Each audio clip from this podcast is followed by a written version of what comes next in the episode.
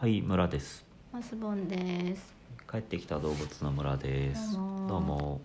で、えー帰ってきた動物の村は動物と話をしているやつばです。やつですはいええっと早速なんですけど、うん。え今回は帰ってきて8回目ってやつですけど、はい前回、えー、と質問箱の方にありました「うんはいあのいいね」ボタンが押せないっていうあーはいはいあのラジオトークの方で、うんうん。あの聞いていくと右の方にあのハートマークとうんにっこりマークとネギマークがあるんですけど、うん、でそれを押してなんか評価していただあく。ぶいちゃん。いけるはいようになってるんですがあ、猫が今なんかドスドス。それが押せないっていうことでコメント頂いただいてたんですけど、はい。あの運営の方にあの確認をしたら早速お返事を頂いただいてまして、うんえっと、まず、うんと「ラジオトーク」っていうアプリの中のこの音声データ自体があのポッドキャストみたいにそのストリーミングで聞くような形とうん。一回あの携帯の方にダウンロードし噛まれてました。はい。あ聞くようなことを選択できるんですけど、うんダウンロードしたものに関しては、うんもういいねボタンとかは押すことができないああ。となるほど。でストリーミング中であれば、うんあの押せますっていうことで繋いでおけばってことね。でそのちょっと見ましたらあの少ないながらもなんか評価が入っていたのでああじゃあいや押してくれてる人がいるえのえかな。押してくれてる方がいらっしゃったありがとうございますあ評価できるようになりましすいせんすいせんなたんか猫が急にだいたいパンあツされて。じゃあちょっと中断しようかはい。はい再開はい、これです。ですはい猫に噛まれるというハプニングがありましてはい。はい、でこのラジオトークのアプリってすごく良くて、うんうん。あの今みたいにポンって一回止めることが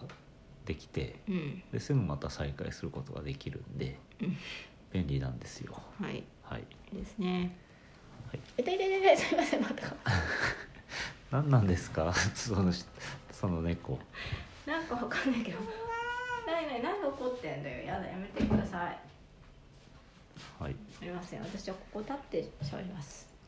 はい。マスコンさん椅が子に座っていると膝に座りたいみたいな気持ちがあるらしいんですね、彼女は。猫ねうん。ビビねうん、でなんかこう何かこうお気に召さないと あんじゃあんじゃないよはいですはいですですはいいいはいあ大丈夫です大丈夫ですかはい、い行きましょうはい、はい、でそんな感じなのであのぜひあの、えっと、iTunes の、ね、ポッドキャストだと評価がその、えっと、レビュー書いたうんうりん評価したりできますので、はいあれでしたら星をつけていただいたりしたらありがたいなとありがとうございます、はいあのお願いしますラジオトークの方はそういう形でう、んうんはいあのなんだストリーミングで聞いてる状態だったら評価できますってういん、なうんかことで押すねせるよとはい、以上ですねお願いしますよよろしくお願いしますでさて今日なんですけどあの昨日のタコの話の続きっていうことでうんうんタコといえばたこ焼き私よく食べてるんであたこ焼きに関する記事を見つけたので、あうんちょっとご紹介なんですけどうんはいコンビニのたこ焼きっていうのをよく買って食べるんですけどはいどこが一番うまいのかなっていううんあの気にしているう同志がいましてうんはいそんな記事がありました。はい、はい、あの結果はな結論は何にもないんですけど、うん、なんかこう違いをあれしてくれたのなんかねそもそも私ファミマをが一番近所にあるのでファミリーマートをよく使うんですけど、うんファミリーマートのたこ焼きは8個入りなんだようんセブンイレブンのたこ焼きはちょっと1個が大きくて1個が大きくてうん6個入りなんですよあーなるほどねでローソンはあの使わないのでわからないんですけどフ、ァミマ対セブンということでうんでその某記事によると、うんそのまずその私が使わないローソンに関しては、うん価格が高めで、うんえーちょっとこう、まあ、しっかり生地がしっかりしていて、うんでまあ、そ価格が高い分カロリーも高めということなので、うんそういうコストパフォーマンスというか、なので美味しいものをまあ、お腹にたまるっていうことで言えば同じぐらいなんじゃないかと、うん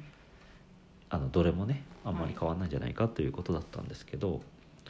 あのたたこ焼きの評価のポイントの一つにタコがでかいかどうかみたいなうんうんうんうんのうがんあれなんか入ってなかったらちょっとあれです寿司そうそう、うん、奮発ものだと思うんですけど、うんそういう点で言うとそのセブンのたこ焼きのタコが一番大きいみたいっていう、でまあ一個は大きかったらまあそれはそうでしょうけどうね、ん、そうなのねそのあのたこ焼きに対してどのくらいかっては書いてないんですけど、うんただその、えっと、タコが大きめでその分こう食べにくいというかねその食べ応えがあ,、あーあるのでなるほどまあ、そこはそのたこ焼きを食う時の醍醐味なんじゃないでしょうか、うんみたいな確か書にき方でしたね。なんか確かにそうかなと思ったりしました。で私的にはどれも変わらないっていううんはあちなみにコンビニのどういう棚にあるんですか焼きそばとかあるあたりあそうそう焼きそばとかあるあたりあおじゃあ弁一当応のも棚う冷蔵棚みたいな感じ冷蔵棚っていうかお弁当の棚うんうん、はいあただしその最近はその冷凍食品結構やってるので、あーありますねそこにもたこ焼きコーナーがあるはず冷凍たこ焼きああそれだと結構家で熱々をカリッとみたいなそうだカリねッとでもなのかなわかんないけどうん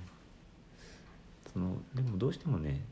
コンビニさんだとチンするのでそうするとべちゃってなっちゃうのね、へにゃっとしなっとねだからこの私が見たところによると比較的浅めにチンしてうんあと焼いたらいいんじゃないみたいなああなる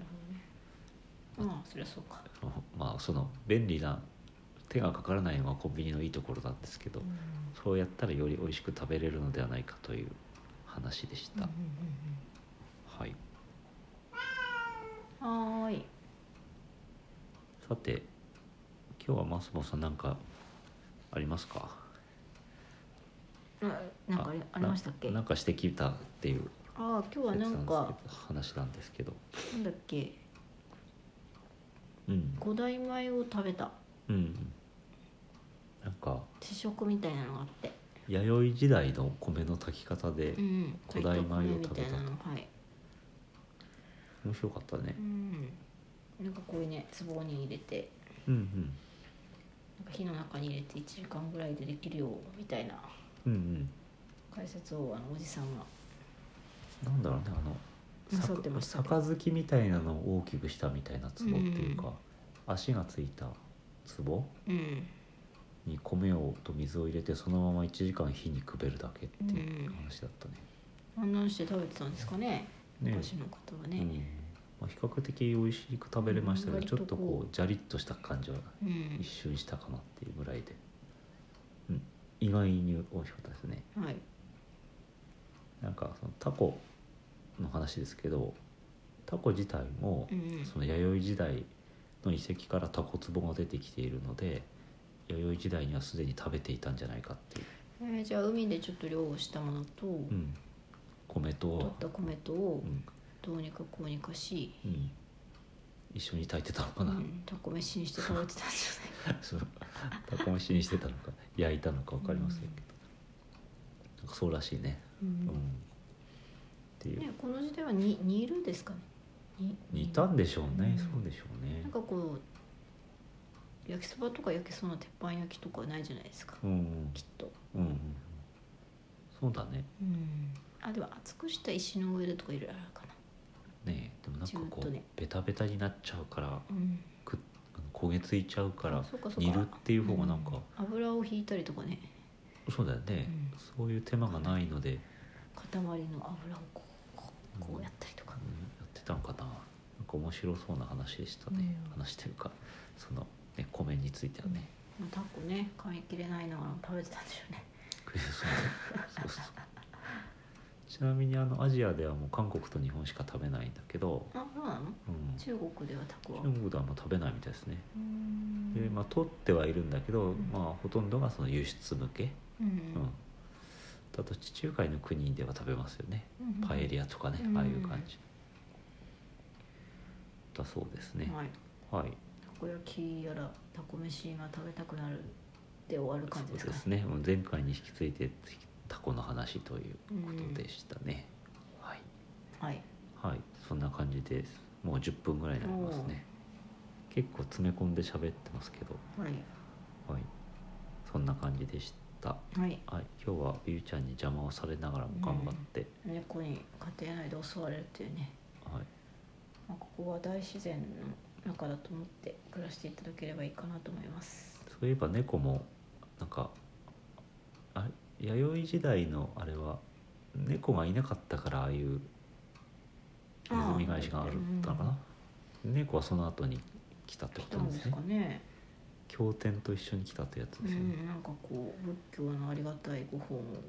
うんこう守るために一緒に来たという、うんと何かで読みました、ね、ちょっとそのあたりもちょっと調べてまた話してみたいなって思います、はいはいじゃあ今日は第8回目以上ということではいはい、それではさようならさようなら